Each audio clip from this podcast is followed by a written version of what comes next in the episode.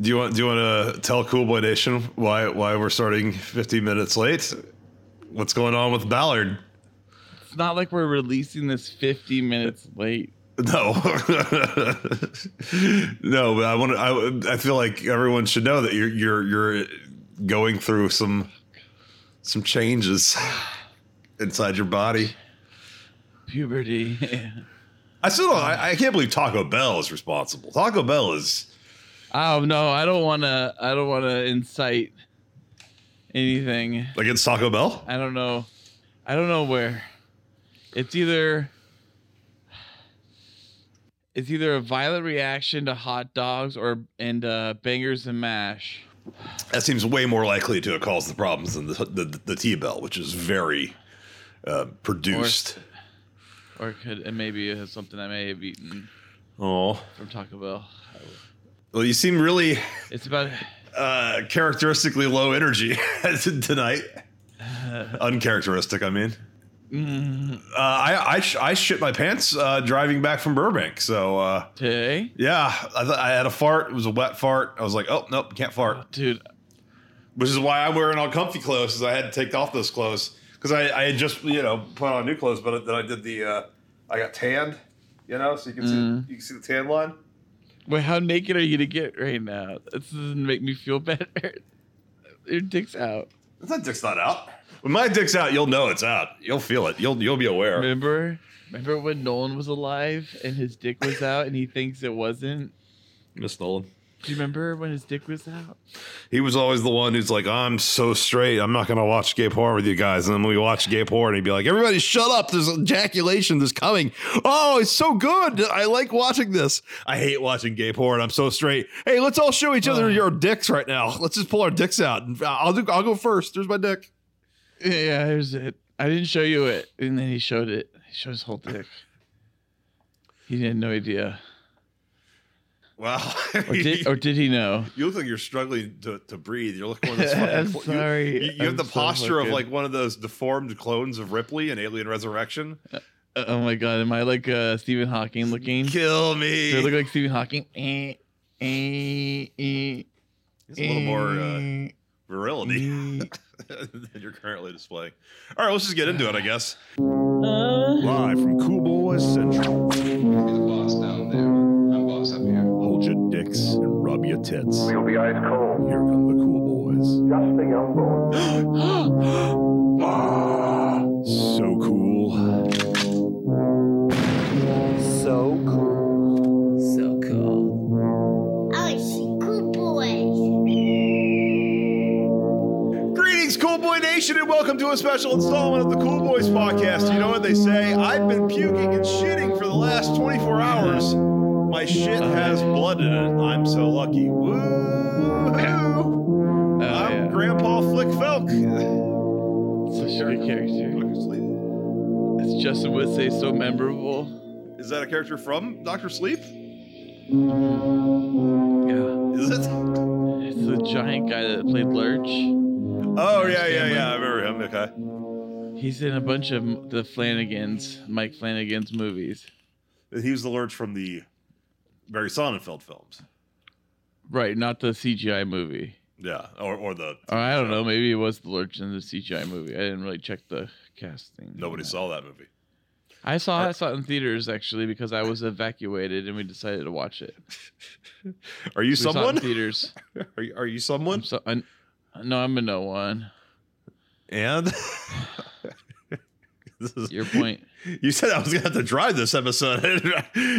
you you have written I and I'm Billy Freeman Ballard, and I don't know who. Uh, ah, Oh, I'm Billy Freeman Ballard. Um, that's the uh, that's Cliff Curtis's character. oh, that is okay. Chris Yeah. Cliff Curtis, you know, he, you be- he can be What? Hispanic, he can be Arab, he can be uh, Yeah, he's what? It's great. native in some kind of way. He's, he's just super yeah, versatile. Yeah, he'd be Indian, yeah. Egy- Egyptian. So cool. This episode, we will be discussing the Shining Saga. So we will forego our cool boy updates and get right into Doctor Sleep. and all the fabulous spoilers it has given us. Ballard just ripped his headphones off and, and, and ran off. He might be uh he might be shitting. I guess I can read you Doctor Sleep uh if he doesn't come back. Anything could happen. Empty chair on Skype. Whatever just happened was significant enough to not warrant telling me what's going on. Wasting data bytes. I'm gonna go ahead and stop recording.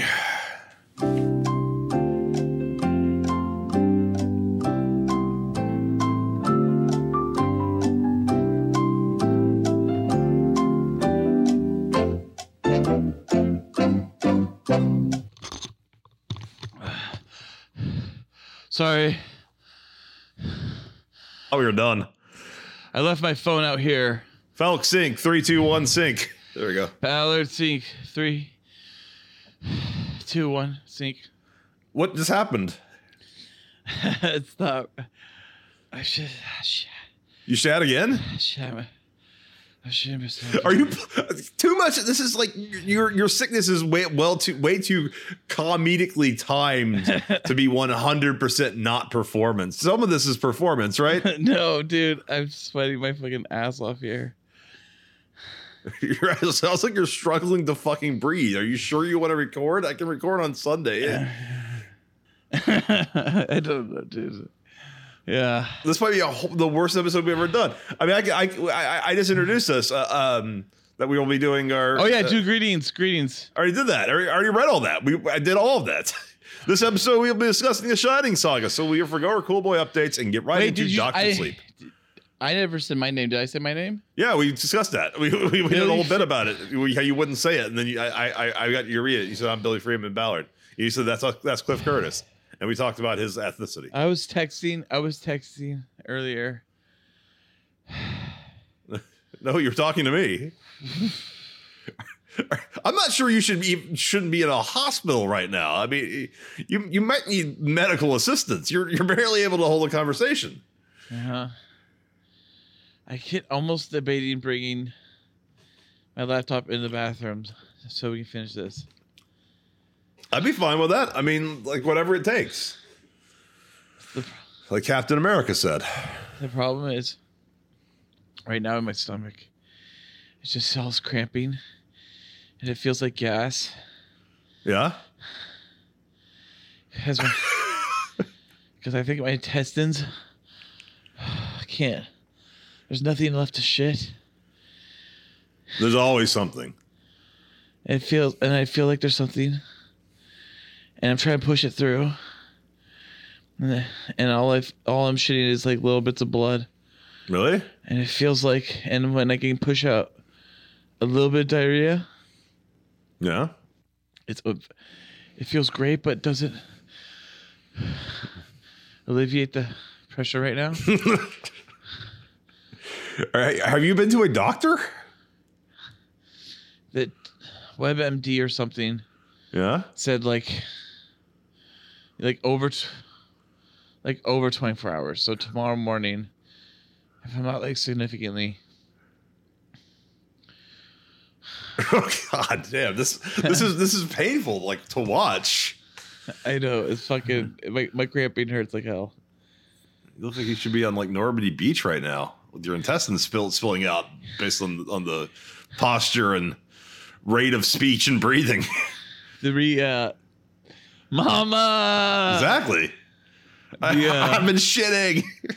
So the reality is is being in a chair like this, which is a recliner chair, is nice because like the slightly yeah. backwards recline is really is a little bit nicer, easier on the, I guess the gas. Sitting upright hurts. If I'm not on a toilet with my asshole spread open, feeling like I'm I can shit any second, like that's not as good. So lying down in a bed is like a guarantee. Like I cannot lie down. I've been out all day No. and like I can't even be in the bed. So I spent a lot today just in the bathtub, Shitting directly into the bathtub? and I just have the shower on. I'm just in the shower, and I run the shower as long as the hot water lasts, Oh no. and then I have to turn it off and then I fill up. I fill up as long as I'm in there. I fill up water, and then I use that as the bath water. It says poop water. No, I don't shit in it yet. Okay. Eventually you do though. You said yet. At some point, I can't help it. Yeah, it just comes out and then it's shit water and then you have to turn it off. And then you gotta flush it out, and then I gotta clean it out. And while I'm cleaning, I'm hunched over, which is good. God. Early on, I was puking, Yeah. Oh, and that was like too? horrible because like I started first on the toilet shitting. See, I started watching Doctor Sleep, Yeah. and like I don't know if you can give a, a totally accurate review of the movie in the state you're currently in. or how I saw it. I saw like an hour of the movie, or and like I like I like I was like I gotta go, and so like I I stopped. My wife kept watching it, and I ran to the bathroom. I'm thinking like I'll get like five minutes poo in, rewind it for the movie five minutes. Yeah. It'll be it'll be fine. Is how the filmmakers intended. And then I ended up taking a much longer shit that was like crazy, like diarrhea, like crazy, like make you crazy, Make you fucking crazy diarrhea. Make, you, and it was just Make you fucking all this crazy. dripping everywhere. Like I think I texted Nolan and Justice hard, like. But not me. No, I was on a separate thread. Sorry. You don't like Poos conversations. You No, I just don't like pictures of it. I just don't like p- pictures. Nolan Oh. takes too many pictures. I should have done it on the All Cool Boys chat channel one. Yeah. Anyways, It- it- there's a huge difference between text or verbal. Uh, Talking about shit stories is fine with me. A dead baby joke can be really funny, but you don't want to see a picture of a dead baby. That's horrible. yeah. Speaking of dead babies, Doctor Sleep. Um, Yeah. So, uh, Very true.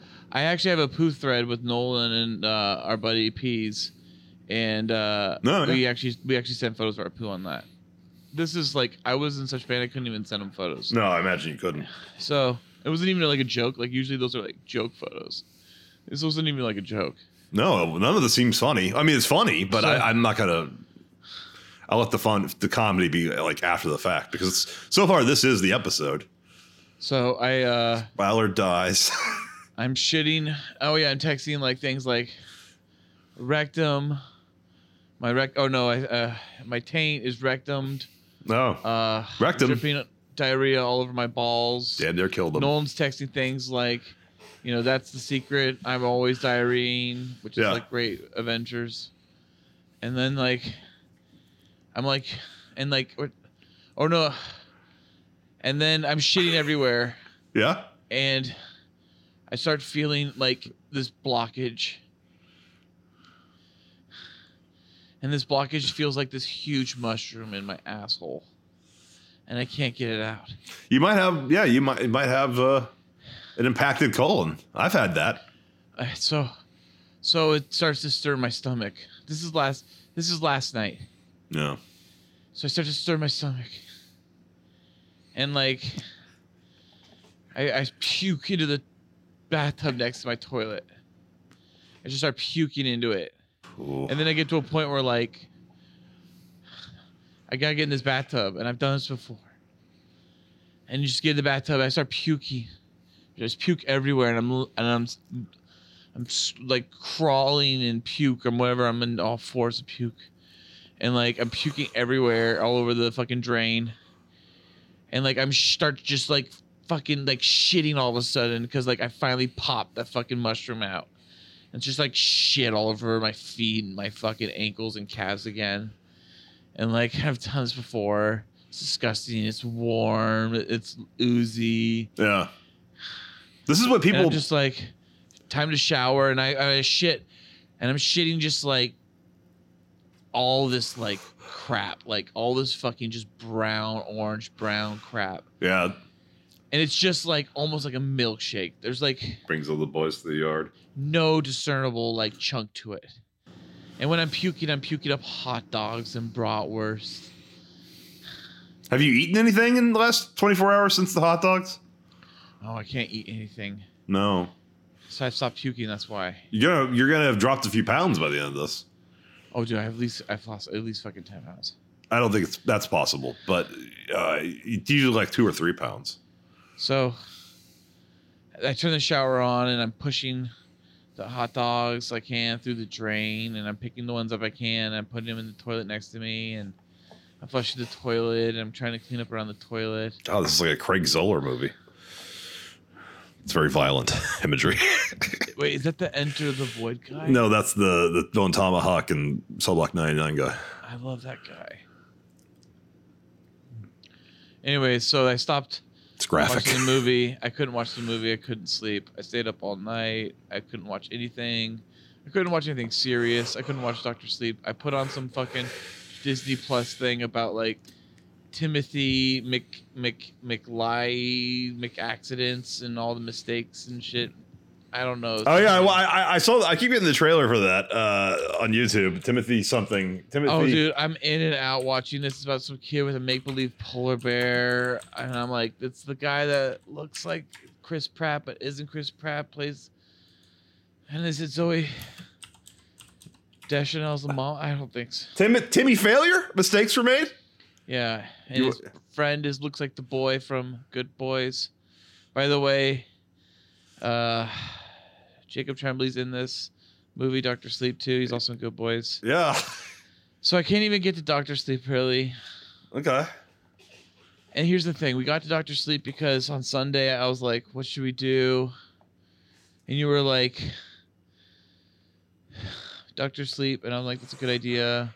And so you were like, "Oh, I'm watching it." And I'm like, "Great." You're not getting to a Let's fucking it. theater in this condition. And then I'm like, before I watched Doctor Sleep, when I was actually healthy, I was like, instead I'm going to rewatch The Shining because I never seen the HD one. Hmm.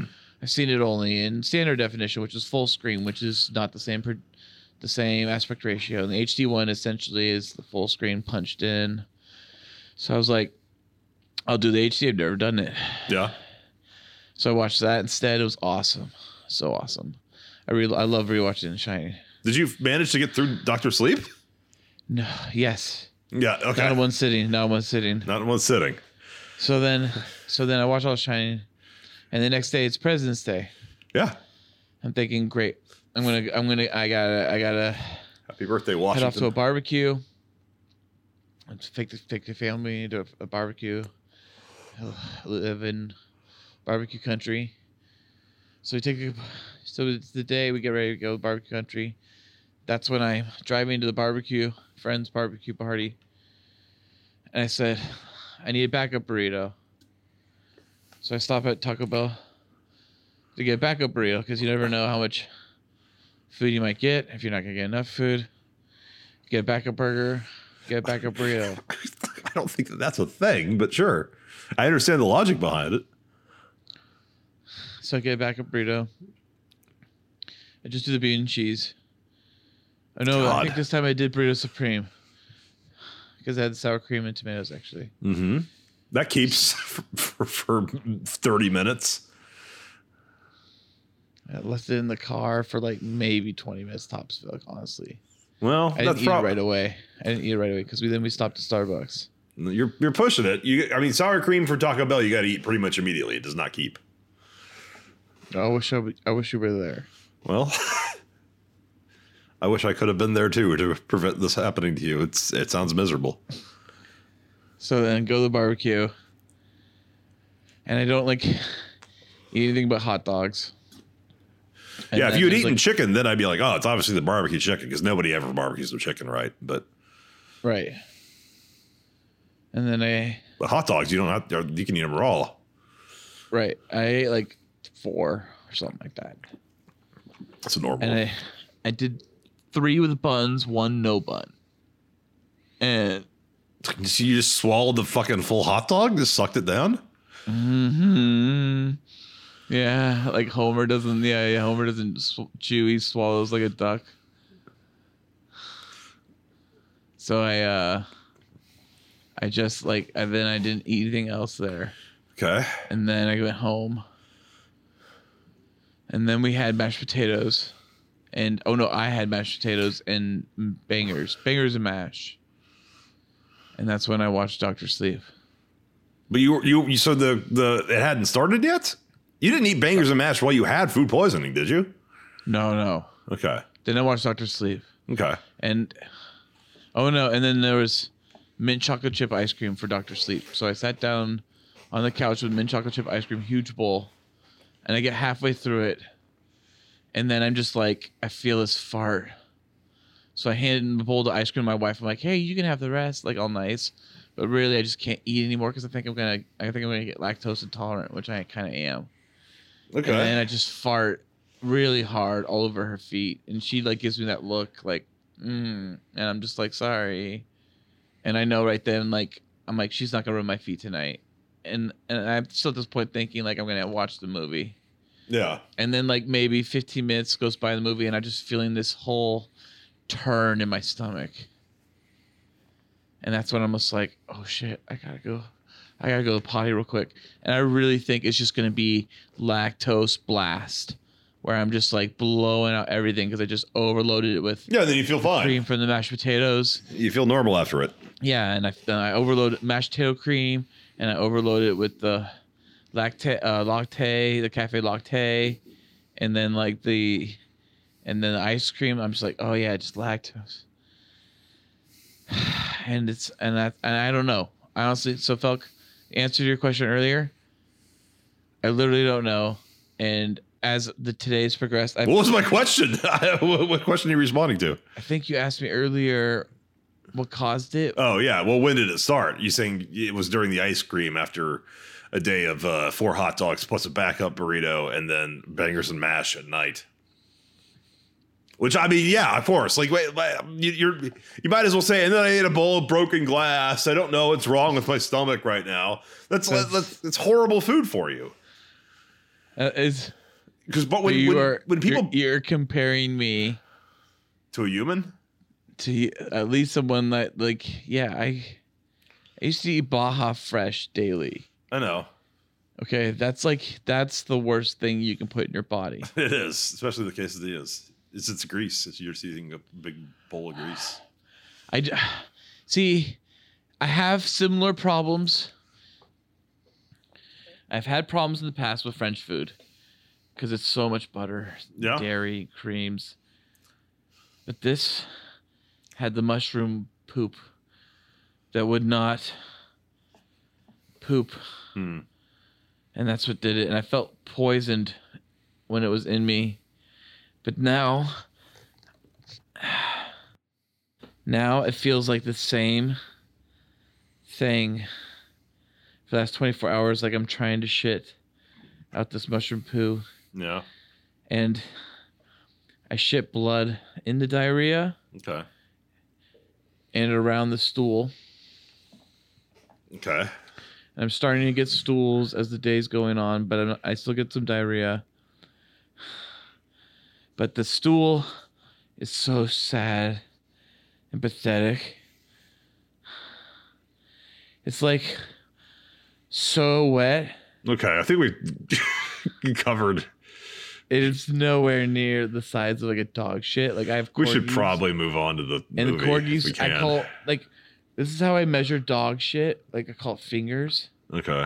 and I'm like, and so like my wife and I are asking questions about the health of the dog. It's like a lot of it's answered by like their poo. So I'll be like, I'll be like, she'll be like, how is it poo after like a bad, you know, whatever Yeah. tummy trouble with the dog? I'm like, oh, you know, you got like maybe a half a finger, and like think of it as your own finger, and just think of like half of your own finger, and like that's the size of the poo, and like, oh, that's not good because you're like, yeah, you're like, no, your dog is like, you're like, at least my dog is like two fingers now.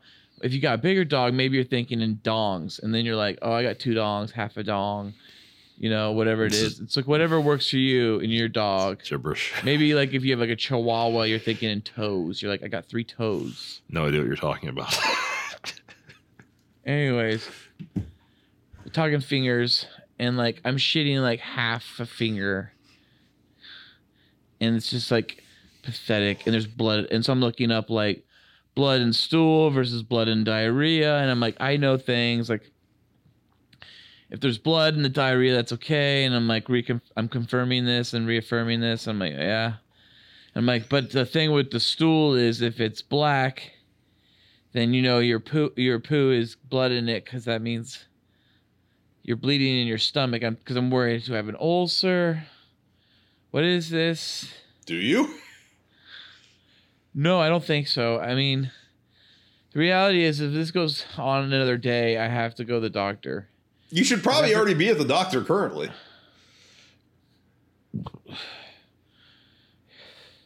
Okay. Well, let's try to actually review this movie if we can. Uh, unless you just kind of want this to be the episode. Well, it's like 24 hours right now, Yeah. right? So, so I finally, finally got through the day today. Yeah. Took a took a took a sick day from work. It's probably for the best. I had to clean the rug in the bathroom. So good. I think I've gone through three rolls of toilet paper. Just throw out the rug. They're like fifteen dollars. I'm probably gonna have to at least wash the shower curtain a few times. God. But the g- You might have coronavirus. you know the common cold is the coronavirus. Yeah. It's well You're it's, talking you're you're talking to COVID nineteen. Okay. I don't know that I is. don't have that. Okay. But the good news, Yeah. silver lining, is I'm drinking tea now, and You gotta stay hydrated. I had one of the, my kids' lunchbox apple applesauces, Okay. and I finished Doctor Sleep. Good. We we're gonna discuss it. So greetings. Greetings, Coldboy Nation. I already did that part. I, we, we've done. I did it twice actually. No. Now. I'm, I'm uh, you're Billy Freeman Felk, yes. No. Uh. and I'm Billy Freeman Ballard. Yeah. So I, I'm going to announce spoilers. So cool spoilers from here on out for Doctor Sleep and The Shining. It's time for Spoilers.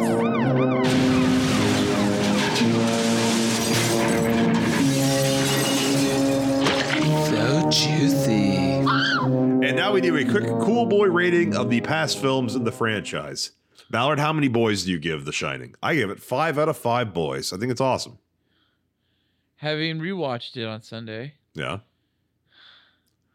when I was healthy, Yeah. virile, young man, Yeah. not on my deathbed in any way. Yeah. You probably liked it. I loved it. Okay. And I said to my wife, because she hadn't seen it in maybe 20 years, I had seen it maybe More recent than that.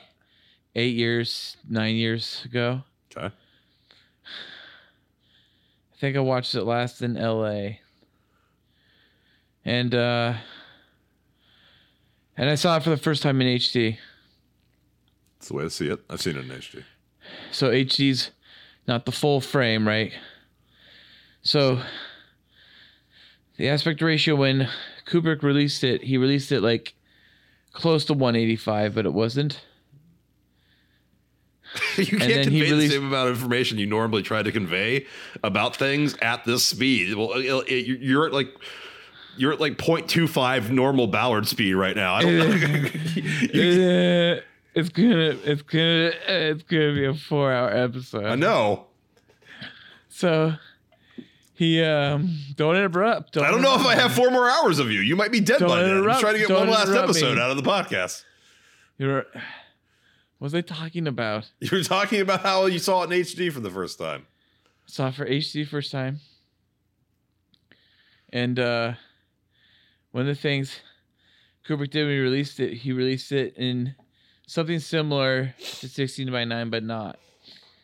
And then he released it in VHS, and then that version was, I think, ported to DVD. And when they ported it, it's full screen, which was like a like a 133 to 1. So pretty close to square. Like more than 148 if I'm not mistaken. Yeah, it's TV aspect ratio, SD. Everybody is one three one to one.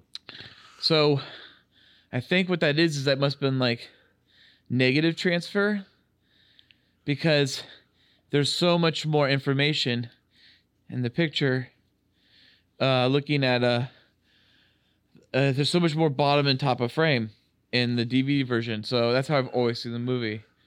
So the first time I think I saw it, what Kubrick intended, Yeah. which was cropping out chandeliers and lots of people's feet, pra- practically. I guess is really what it is in the end. But I, uh, I knew the movie that way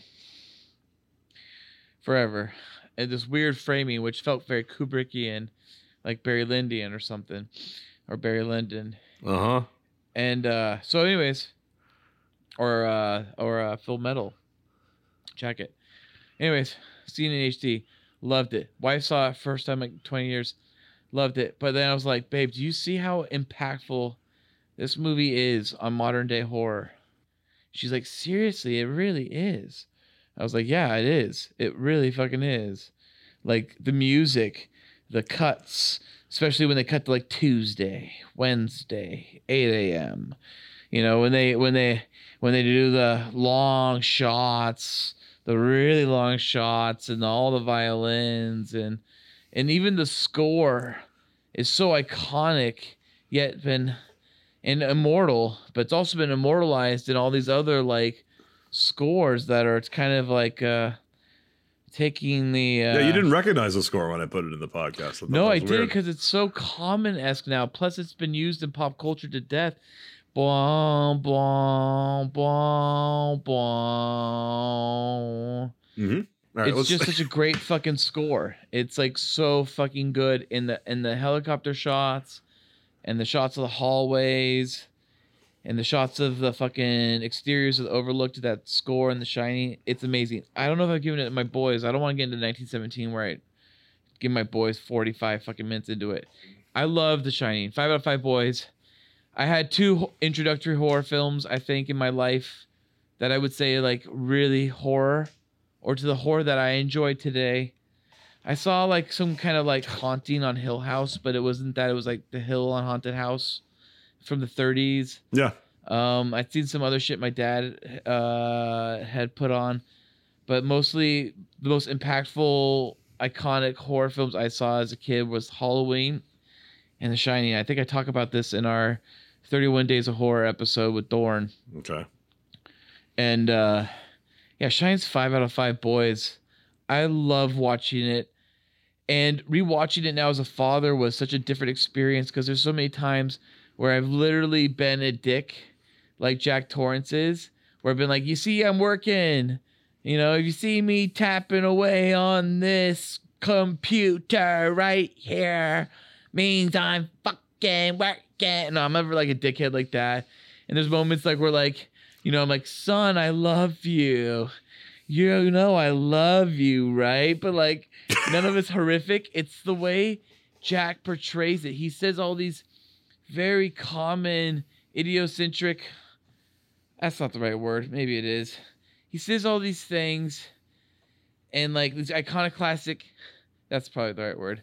He says all these iconoclastic like like idioms, you know, as a father and and like listening to though Jack Nicholson who at in no way was a father at that point and the only thing he cared about was like hey Roman do you want to go to your jacuzzi and maybe do some fucking drugs you know allegedly like I- No, that's all- confirmed. that's all, that's all Jack Nicholson wanted to do probably was kick it with Roman Polanski not for the reasons maybe Roman allegedly uh, allegedly unallegedly whatever the fuck No, Nicholson was in on it.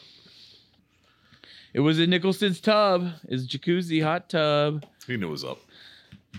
Too hot in the hot tub. Gonna burn yourself. All right. So you you gave The Shining, which I said I, five stars, Oh. five boys. I think it's awesome. The cinematography, also to this day, I think has also been very much a huge influence on uh, modern horror as well as modern uh, drama. I think you can see a lot with Ari Aster, Mike Flanagan, uh, a lot of those type of directors. Uh, their their their uh, you know their own viewing and their own attachment to The Shining and and it's and it's transcending into their own work. Yes, Uh, especially obviously. with things like I think Midsommar, to be honest. Yeah, Midsommar definitely has a Kubrick uh, style to it, and everything's bright and colorful. Kubrick, that's that's one thing The Shining stands out is that it's not dark and gritty like a Saw. Uh, it's uh, all the colors are there, which is which makes it more disturbing to see it all the daylight or you know bright lighting. All right, can we try to uh, now rate uh, Doctor Sleep, which I watched in just one sitting on my home theater, Wait, like a regular movie. wait. yeah. Did you ever see the Jim Carrey deep fake of Jack Nicholson? Yeah, Freak out. it, it well, it, it works because their faces are kind of similar in their elasticity and cartoonishness. Yeah. Deepfakes only really work when the faces are similar. Okay, uh, for Doctor Sleep, I'm going to give it three and a half boys. Oh yeah, nice. I enjoyed it a lot. Uh, I, I thought it was one of the better X Men movies. It didn't really remind me of The Shining until the end. Was it The Shining? It, it reminded Wait, me of. it was you said it was the better X Men movie? Yeah, I, it felt like an X Men movie to me. The entire until until the end, the entire film, uh, like the different types of powers. I'm a pusher. I'm a vampire. I've got the Shining. There's all these like different like Oh yeah. supernatural Oh, yeah. powers and uh, looker. They said looker, and I was like, and oh, pusher yeah. and pusher. Uh, yeah. S- a- a- and uh, just like when when Rebecca Ferguson is uh, floating through the air, but only in, in her mind and going through cabinets, that's all fucking Professor X shit. You know Uh, what this felt like? It felt like it could be like if you could add this and The Shining, and and merge it with uh, Unbreakable Glass and Split. Well, yeah, I mean, I I, felt even more X Men just because like breakable glass and split. That's all. That's all very subtle powers. Where these were much more mutant powers, and the part where they're like fighting in the fucking woods and uh, Abra's like not really there, but it's projecting herself, and like that stuff's like tricks, and there's all these tricks going on, and like they were even it even felt like they were in the Fox Forest, where every single X Men movie concludes, including Logan recently.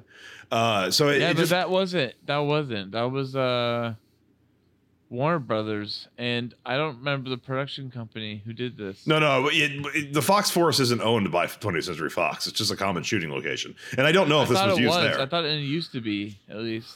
uh, I don't think they, they. I don't think you can.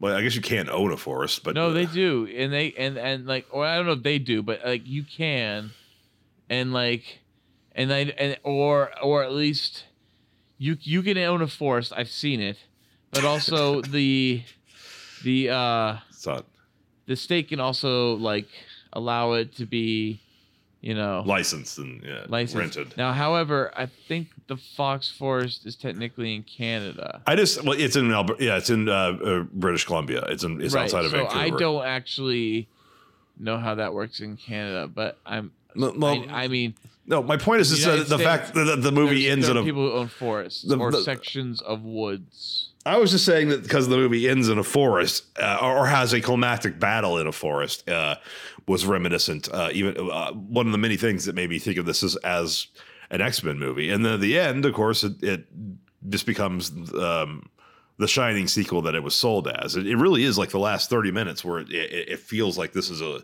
directly.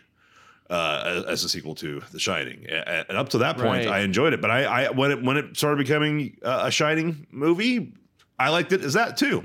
I feel like if the whole movie had been like, hey, remember this scene? Remember this shot from The Shining? It would have grown old. So I like the new stuff and I like the way it used old stuff. Uh, I didn't love it. It- it ha- uh, a lot of it felt, um, some of the framing felt cheap. Uh, Mike Flanagan has done a lot for Netflix, and this kind of felt like a Netflix movie or a Netflix show, uh, especially in its, its framing and, and stuff, but uh, and its pace. Uh, you watched the theatrical. Obviously, you could not have made it through those extra 30 minutes of the director's cut while you were dying.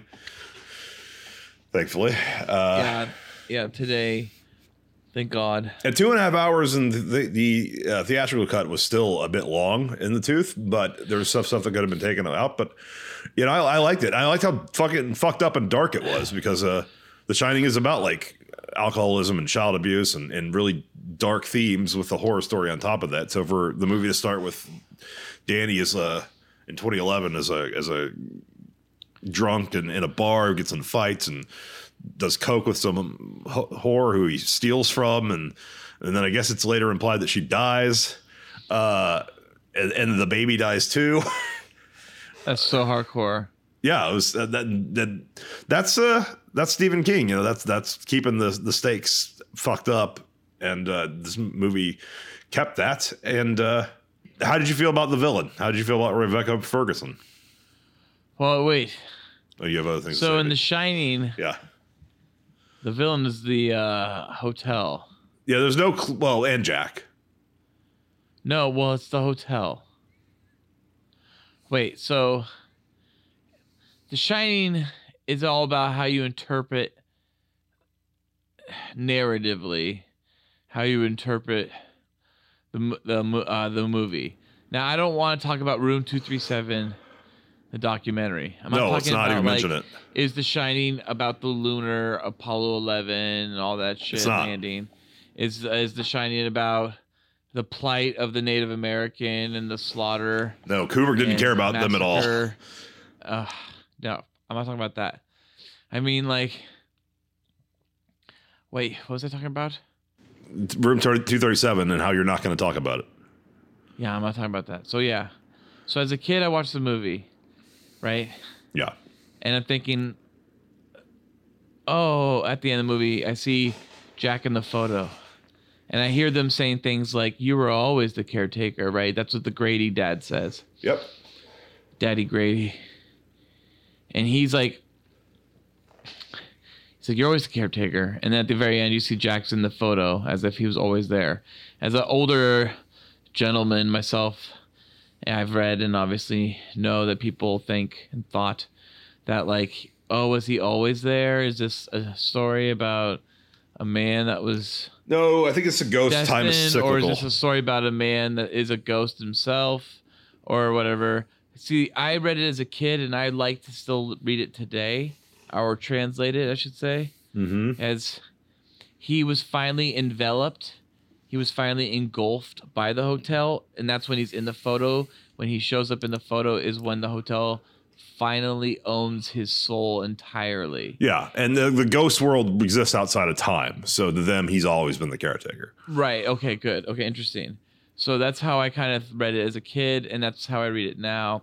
As a kid i did not read the bear as a bear. That was sucking off the dude I read that as a dog or a wolf, I think, mostly a wolf that was sucking off a dude. I didn't realize that was supposed to be a bear sucking off the dude, which is supposed to tie back into Danny's. I don't think whether it's a bear or oh, oh is that why it's, It's significant? bear. It's a bear. It's it's a bear because apparently Danny's teddy bear, and that's the connection to Danny's teddy bear. So the childlike innocence of the teddy bear that Danny holds, and the childlike innocence then thrust upon the bear, the dude in the bear costume, and the dude that's innocent apparently, like a child, sucking dick off of the other guy is supposed to reference Danny Yeah. may have been sexually assaulted by his dad Jack. Because nowadays, blowing another dude in a bear costume is not some disturbing or dark or sinister image.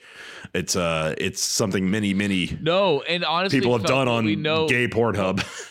Yeah, and what we know now is that like Stanley Kubrick probably went to a furry party and saw that shit and thought this would make great movie like imagery, and nobody will really know what it is except those in the know, and those in the know will keep shut because they're not going to say anything.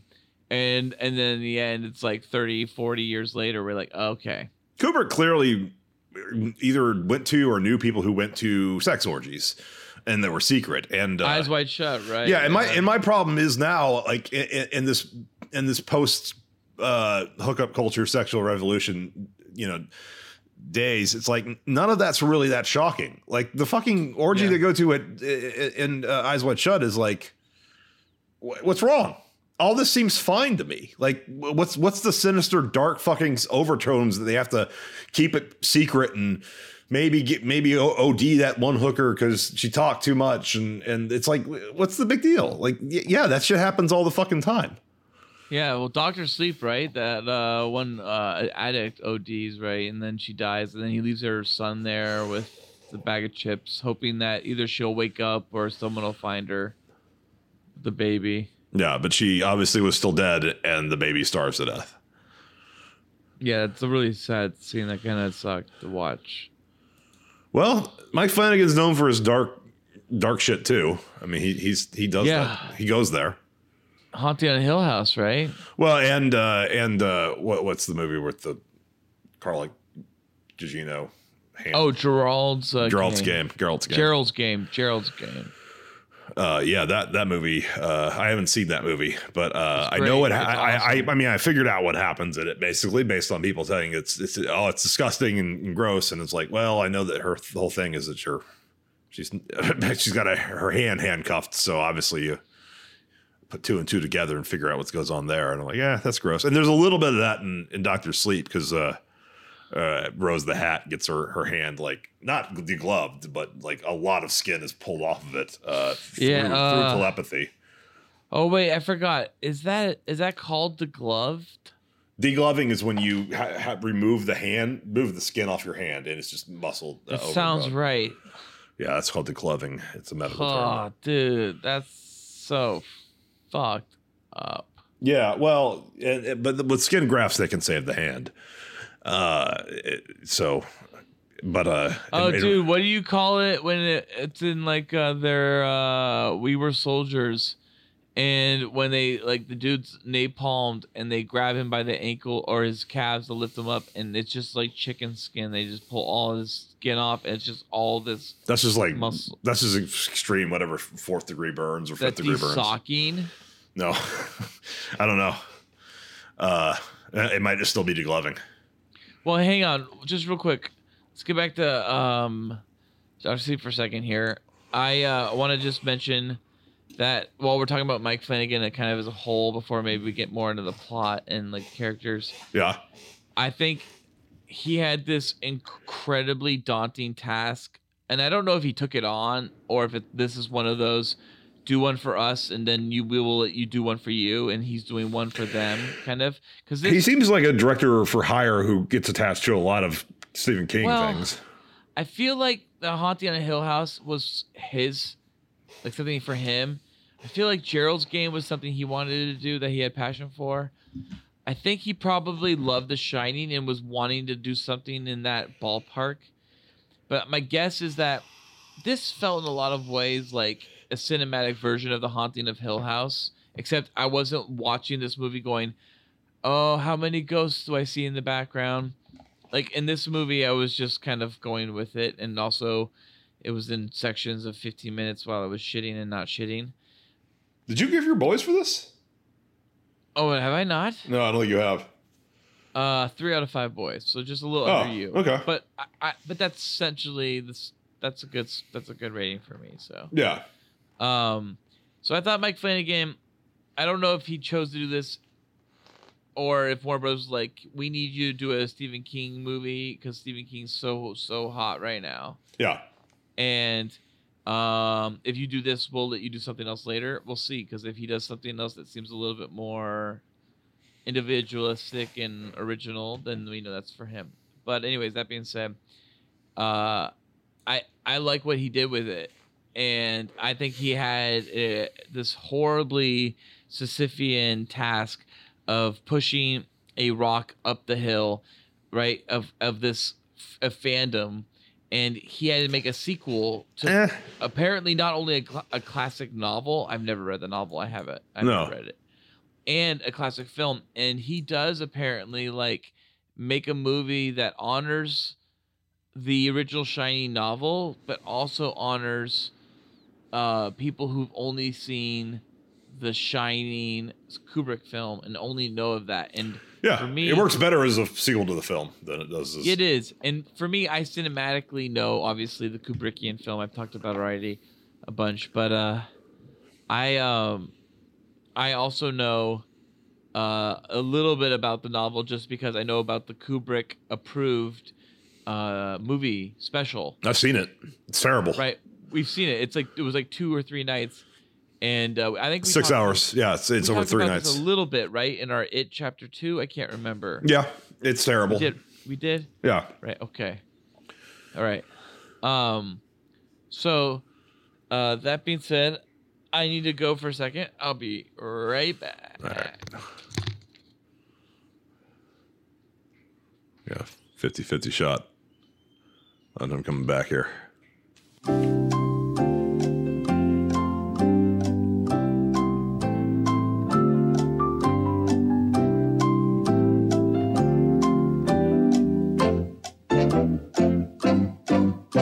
Happened?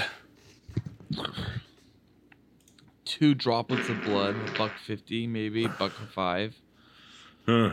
Freedom costs a buck of five. All right, Uh, let's go. To talk about the true knots? But what? Where, you, how, where, where do you want to get back to? I don't remember what we're talking about. I don't know. What'd you think about the? Uh, all right, the, the the so the the way this was pitched a long time ago when Stephen King was writing the book, apparently was just like it's oh yeah, Danny from The Shining grows up and he fights vampires, and that's Who did kind of he see? Who did he see was the uh, Danny growing up? what do you mean? Did he ever have an idea? Uh, did King ever have an idea? Of casting?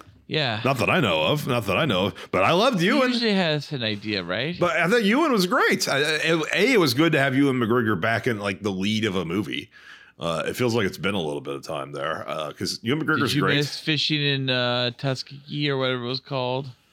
uh, fishing in uh, salmon fishing in Yemen. Yeah. No, I didn't see that movie. And that's uh, Tom uh, Hanks, isn't it? No, no, that's Ewan. Oh, that's hologram for the king is Tom Hanks. uh, yeah, so I haven't seen Ewan McGregor in a while, and and just having him in a movie where he's got powers, that feels good. I think the tea. I think my tea is too strong. I think you need to go to a, a doctor. I'll probably do that tomorrow morning. I'll take another sick day. But I think my tea. Because kind of tea is it, Bellick? when I was on a trip to Vancouver Yeah. a few years back, uh, almost 10 years ago, Yeah. actually, over, just over. It's not important how long ago it was. Uh, woke up one morning, cool boy Steve, cool boy Andy, oh, and I just drank some tea, Yeah. and then we walked around the Avenue of Giants, and I just puked all over this redwood tree, this fucking majestic fucking tree. That's okay. Puke, they've all been puked on. That's part of nature.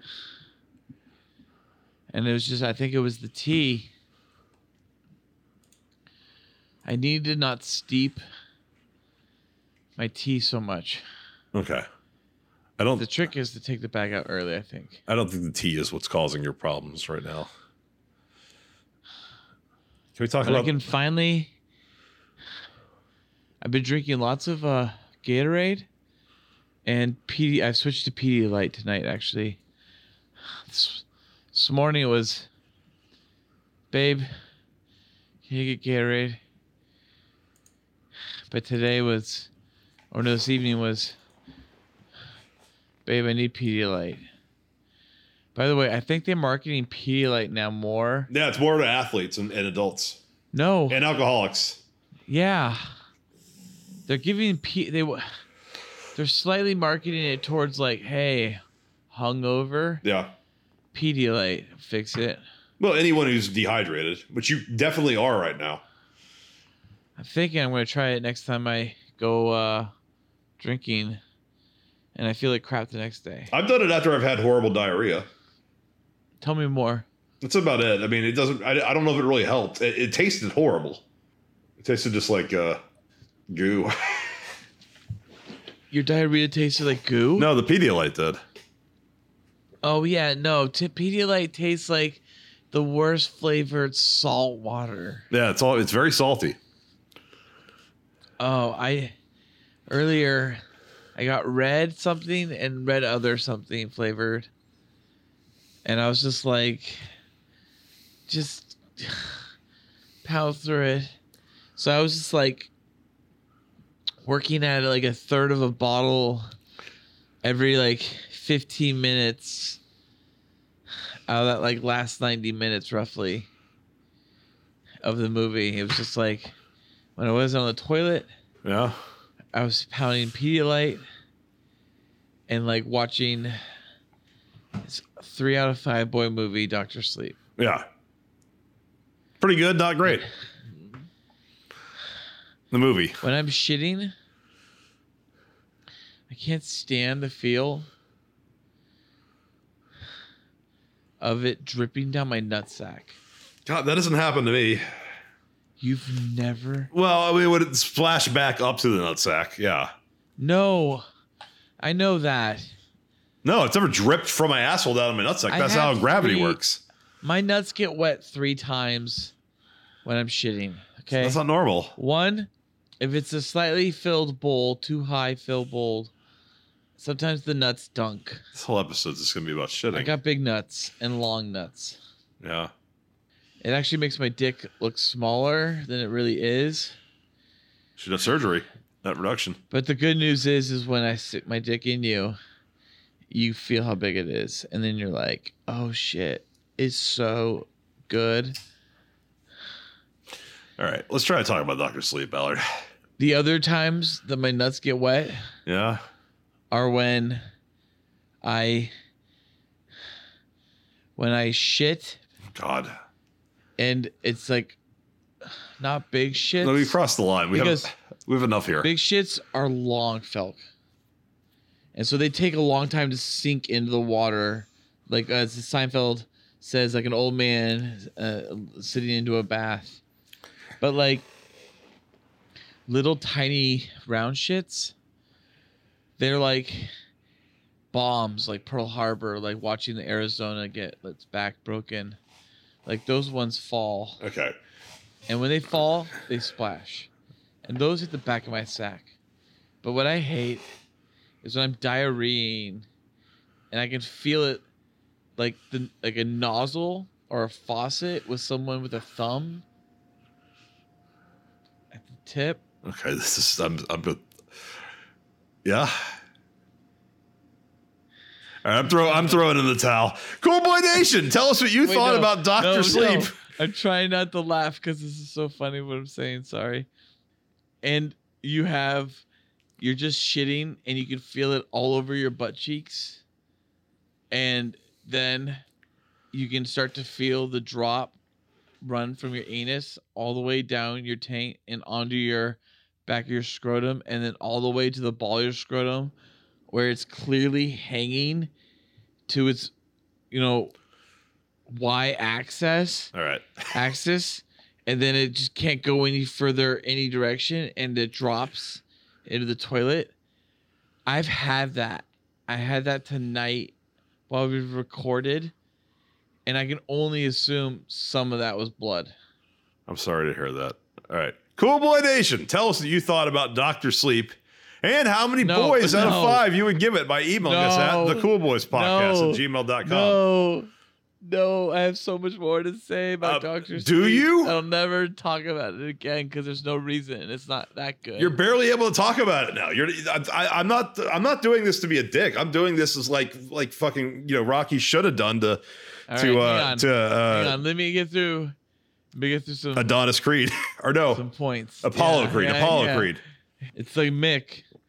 You can't record right throw now. In the towel, rock.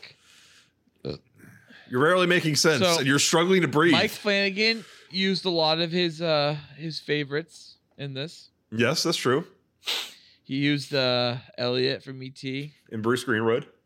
He used Gina Carano as uh Rose the Hat. Nope. No, Gina Gershon. No.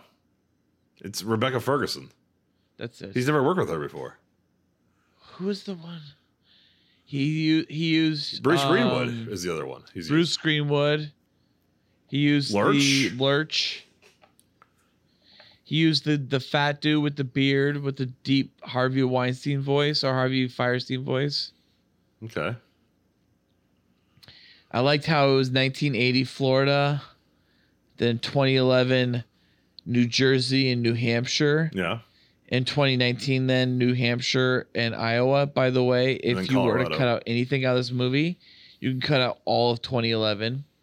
No, it's important. That's how you find out where. If you wanted to Danny's shave off pass was. time, like you were talking about earlier about your two hour plus runtime, And I, I think the time could have been uh, trimmed with the uh, True Knots. We got more time than it was Snakebite Andy. We did not get it. We got too much time your with her. open was True Knots. What? Yeah, the opening was True Knots. Like it, they they established that they're bad a little too much. I was just like, I'm tired of finding of, of seeing them kill people. Like I get it, they're bad. Uh, and like Snakebite Snakebite Andy didn't need her whole backstory or any of that. Uh, and and uh, them killing uh, Jacob Tremblay was a little over the top. True Blood. Yeah, True Knots. I liked when they killed Jacob Tremblay because when I saw him, I was like, "Oh, he's gonna be a big character, huh? Oh, okay. So he's getting the Dakota Fanning treatment in Hound Dog. Is that? The idea that like you're a big kid actor, so we can rape you or kill you on film, and you can handle it well enough, and your parents are cool enough with it, Because you're stable enough as an actor. or something. I guess. Yeah, it, it, it, was. It, I mean, it wasn't graphic, It was but him, him was screaming was fucked was, up, was graphic. But you, you had to do something like that because, like, look, you can't put uh, Rebecca Ferguson in a villainous role, and I'm just gonna like be like, I don't care, I want to fuck her. I, I, I I'd go with her. Rose the Hat was uh was was a was cool character, and uh shit, man, Rebecca Ferguson. So hot. This might be her second hottest role I've seen her in I- after Rogue Nation. There was occasional times when her hotness was distracting. Like I, I just kept trying to look at her ass when, when she was wearing those yoga pants. Dude, not even her ass. Her tits looked amazing in those shirts. Yeah, th those two. So like when she's you know going through the the whole mind meld thing, when it's a trap to get Abra. Uh, yeah, she was wearing like very millennial yoga pants, and, and they were like just it was like distracting. So I was like, I just want to see her ass. Fucking distracting. But uh, yeah, she. You don't typically have uh, a super hot girl be a, a villain and have it be like that fucked up of dark villain where she's like killing children. Typically, hot girl villains are a little uh, less morally. Yeah, Dark. two kids. She killed a girl named Violet. You're turning Violet Violet. Yeah. And then she killed Jacob Tremblay's uh fucking I I, I wrote his name down because I was like I when I saw his name later, I was shocked.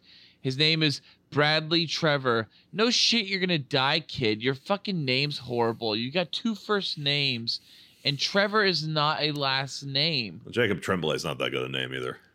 It's better name than fucking Bradley Trevor. I don't know. If Bradley Trevor's a bad name. I mean, is Bradley Cooper a bad name? No, Bradley Cooper's fine. That's fine. That's still two first names. I liked Rose the Hat as a name. Oh, speaking of True Knots, since we're talking about them, I liked Snake Bite Andy. That was a good name. Grandpa Flick, Felk, that's you. That's the uh, lurch guy, right? That dies, and he Mhm. shows us that that when they die, the True Knots die. They die a different way than rest of us humans, Yeah. which is a big deal for later in the movie because it turns the movie into like a PG thirteen, fucking Stephen King horror film all of a sudden for no reason. But I loved not only Rose the Hat's name, but Crow Daddy. Yeah, he was a cool character too. That's the main male villain, yeah, right? he was a good character.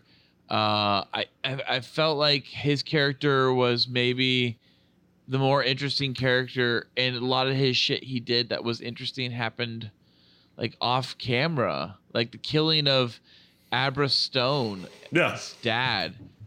Like, oh, by the way, I mean, you get it on. ca- I mean, you get the body, so you, you get you get what happened. It's establishing it's I was- bad. That that, Yeah, that how, how he got killed too was was cool. How uh, Crow Daddy got killed because that, that was another X Mini thing where like she's passed out, but she has psychic abilities, and so does uh, D- Danny. So he just he he takes control of her, and then has Right. causes the car to crash by using her ability to push, which he doesn't have, but she does.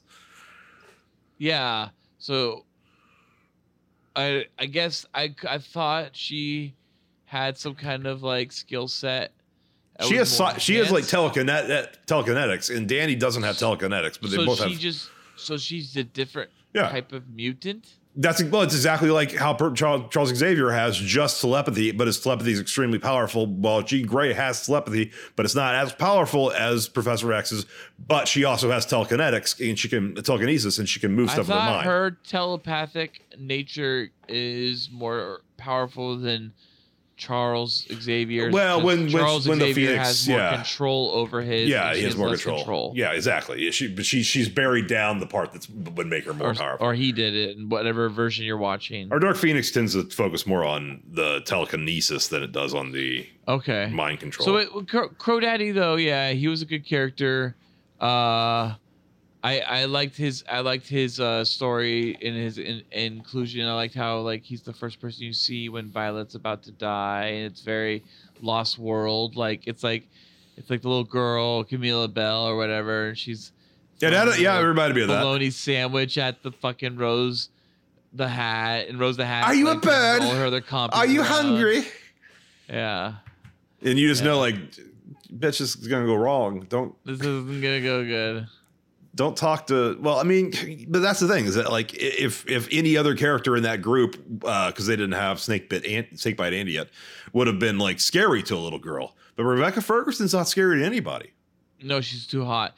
And then my favorite part is when then it edits to Ewan McGregor screaming in a subway as he's waiting for the subway train to show up. As you know, it, it cuts on the little girl Violet no dying. that's that's guy you're talking about lost world because it's terrible uh, so like. I, I don't remember that scene So the story of Doctor Sleep, the title. the title's I mean, why why why the fuck is this not called The Shining to The Shinning? Um, like this is this is called Doctor Sleep.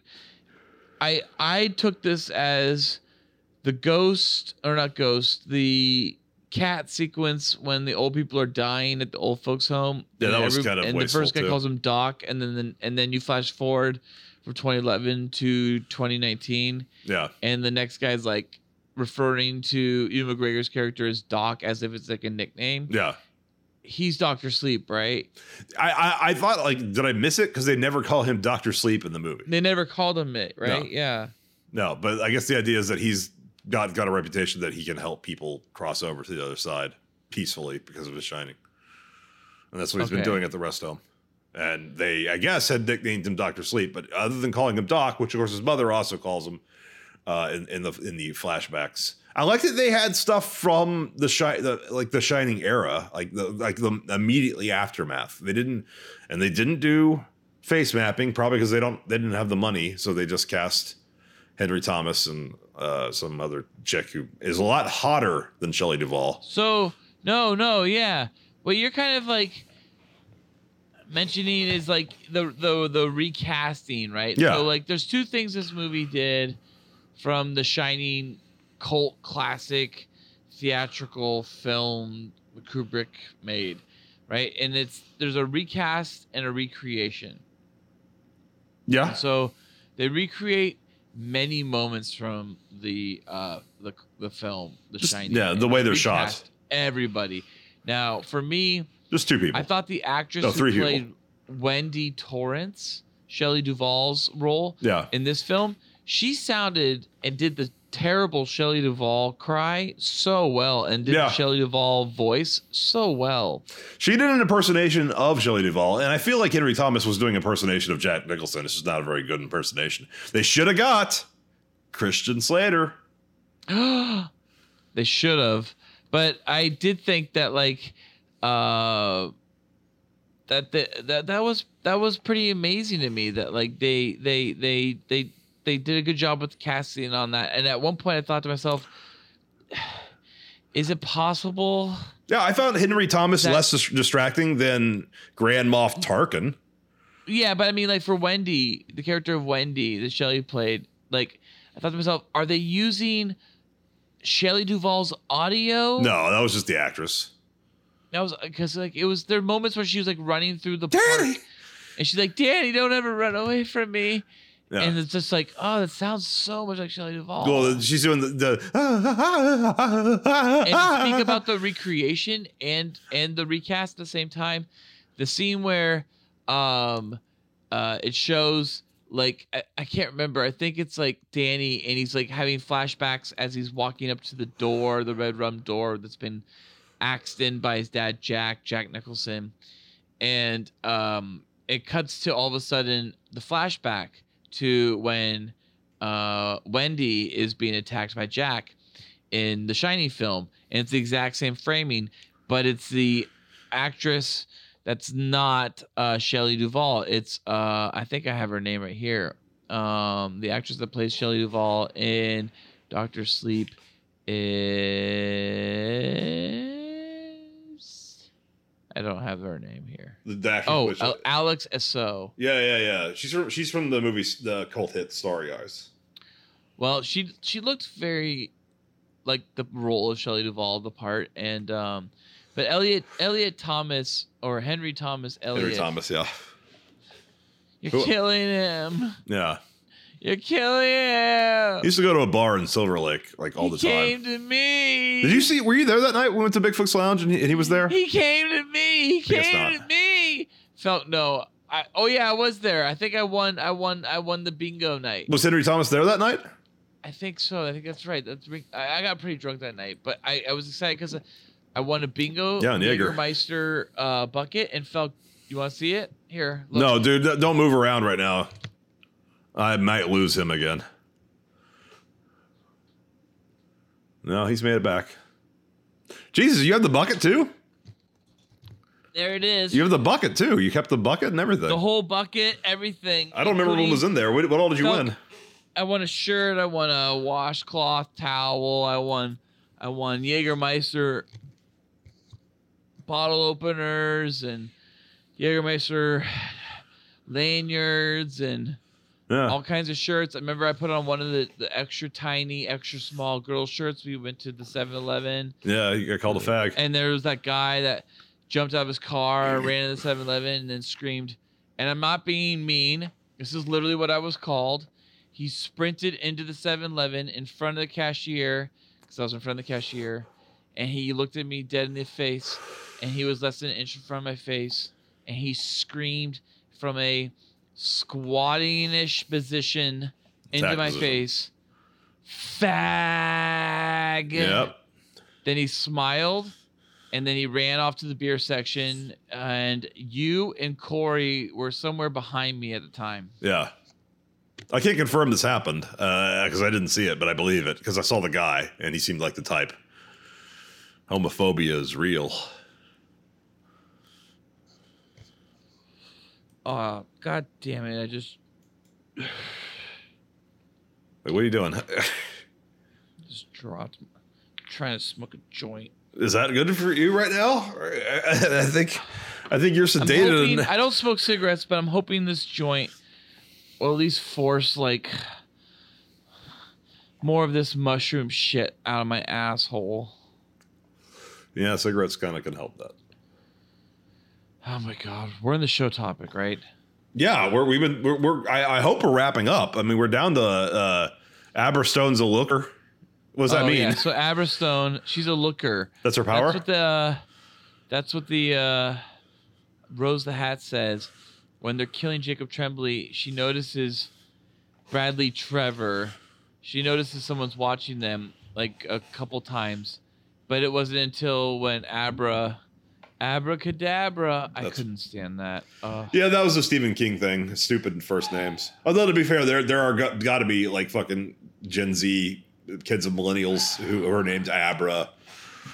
uh, Zendaya, fucking Zendaya's real name is apparently Zendaya. I mean, like, and, and her character from goddamn uh, that that HBO show Euphoria. that 70 show. Yeah, no, it's is is Rue, and I'm like, yep, there's fucking teenagers now called Rue. Groot. Rue, like Rue McClanahan from the Golden Girls, but it's come back. So cool. Oh, It's really cool now. this is my um, baby Esther. God. So, what was I saying? You're talking about it. you hated the name Abra, I think. That's the last thing we were talking about. Oh no, yeah. So then Rose is like telling later when they're burying Jacob Tremblay, she's telling uh Crow Daddy, "Ah, dude, how many people are named Crow Daddy in these like crazy orgies?" Probably not. I mean, uh, Crow Daddy's not that un- unusual. Daddy is a, is a common uh, name in, in the S and M world. What's your daddy? What's your daddy name? no, I don't. I don't do that. Oh, dude, I want to be I'll be trash daddy, That's a horrible one. That's not. It's usually something like rope daddy or tree daddy. uh, flog daddy. Uh, no, it's usually like uh, related to a skill. Tree daddy wouldn't be right. You don't really use what about trees and save daddy, save. price daddy, Price daddies sounds like a, a website that gets you prices. bat daddy? That's that that doesn't that sounds like a actual father of someone who's into Batman maybe. Spirit Daddy. All right, I think uh, let's move on to Dick Hallorann. Uh, oh yeah, a looker. So she says to Crow Daddy, she's all like, "A- "I think we had a looker," and I was like, "Oh, is she just saying that because uh, like it's peeping tom in their world, quote unquote, or is that like a phrase for a type of person that can like jump miles, hundreds and hundreds of miles to like view at, like on the astral plane?" What do you think? I think that's what that meant. That she she has the Did you ability like to. the ast- I loved when uh, you saw uh, Rebecca Ferguson Yeah, astral plane. Yeah, that that, that, was sick. reminded me of the X Men. That was just like that. That's just like uh, uh, But you never seen anything like that in the X Men movies. kind. Uh, Cerebro kind of has that effect where he's like floating through the world, except yeah, like, but you're never like Supermaning it on like a meta level. because that would have been too much. That would have been stealing the. th- Then people would think he was actually flying in a slightly different franchise. Uh, you could you they they kind of made it clear what was going on there when she gets sucked You know back into her own like body, but then her hand's still fucked up. That felt like to me like Legion. Yeah. Well, there was a lot of Ruby references. I think that's how that show's pronounced. R W B Y. That fucking anime. That's What? What? that was she had a po the Abra had a poster and then had a figurine of the the main character from the, the anime. I think it's pronounced Ruby. Uh, Oh, and, and that's who she was dressed as. character. That's who she was dressed as when they were doing uh, the. Uh, she was, like- in her astral plane shit. yeah, yeah. That, that that's an actual show. When she gloves, degloves, Kind of degloves her. Yeah. degloves. That's what it is. Okay. So, um, speaking while we're at uh talking about recast and recreation, um, I liked how not only we get a, a recreation of Jack with uh, Elliot, we had Wendy. Uh, we also had obviously a new boy playing Danny. By the way, my wife was like, "This little boy has nothing on The Shining's Danny." Um, I thought he did fine Shines- for for what the he did. Shine's Danny, yeah, but the Shine's Danny's like pretty good. Um, you also had a, a a recreation of the Grady family. Yeah, you, I mean they recreated all the ghosts at the end, so I mean I guess those yeah, are all but I technically liked how they did recasting. Grady. I liked, I like that. I like Grady. Grady's a cool ghost in The Shining. Yeah, He- He's, like your first real ghost that you realize that when when you find out he's a ghost, you realize that there's something really sinful going on, because the other ghost is um the bartender. That's like your first ghost, really, if you don't count two three seven. and he's just a guy. And and but like when you get to Grady, you're kind of like, oh, all right, like these ghosts are kind of fucked up, huh? Some of them are. I mean, some of them are probably just dudes who like blowing out other dudes all dressed as fucking bears. What's wrong with that? Morally speaking, how nothing. Awesome If- would be to be part of like, like, uh, like a like a. It's essentially like a dinner murder party, except for ghosts, and they're constantly like, like someone is like, who gets to be the bear tonight? Who gets to get blown tonight? And they're just getting like, you know, ghosts are like me, me, and they have to do a raffle. Dave, you get to be the bear, and Alvin, you get to be the dude getting sucked off. The- Alvin's all like, woo! And then Yeah. Dave's always like, Alvin! Did you like when the ghosts all appeared at the end and ate Rebecca Ferguson, sort of? Yeah, so I was. I wasn't certain at the end if somehow Rebecca Ferguson survived that No. and she had uh, possessed Danny, or if it was truly the house had possessed Danny. And I guess it was the house possessed Danny, right? The house possessed Danny, but he wait. Does Danny? Danny yeah dies. Blow. He blows up, but he's still a yeah, ghost. Danny dies. Danny dies, but he comes back. As a good ghost. Excuse me. It's okay. Danny dies, uh, but comes back um, at the uh, as a ghost at yeah. the end. Yeah. And no, and he also comes back as himself, just as the house is about to turn off the boiler, then Danny stops the house from doing that as himself. The but the house blows up. It does blow up. Right, because Danny stops it. Because the house went down to the boiler. Because because Abra says to the house in Danny's body, she says, Danny, first thing he did when he got here is he went to the boiler. Yeah, room, yeah, I remember That's that. when the house is all like, oh shit. And then it runs down to the boiler room and it's about to depressurize the house, the boiler. Yeah. That's when Danny takes over the body and says, no house, I'm not going to let you.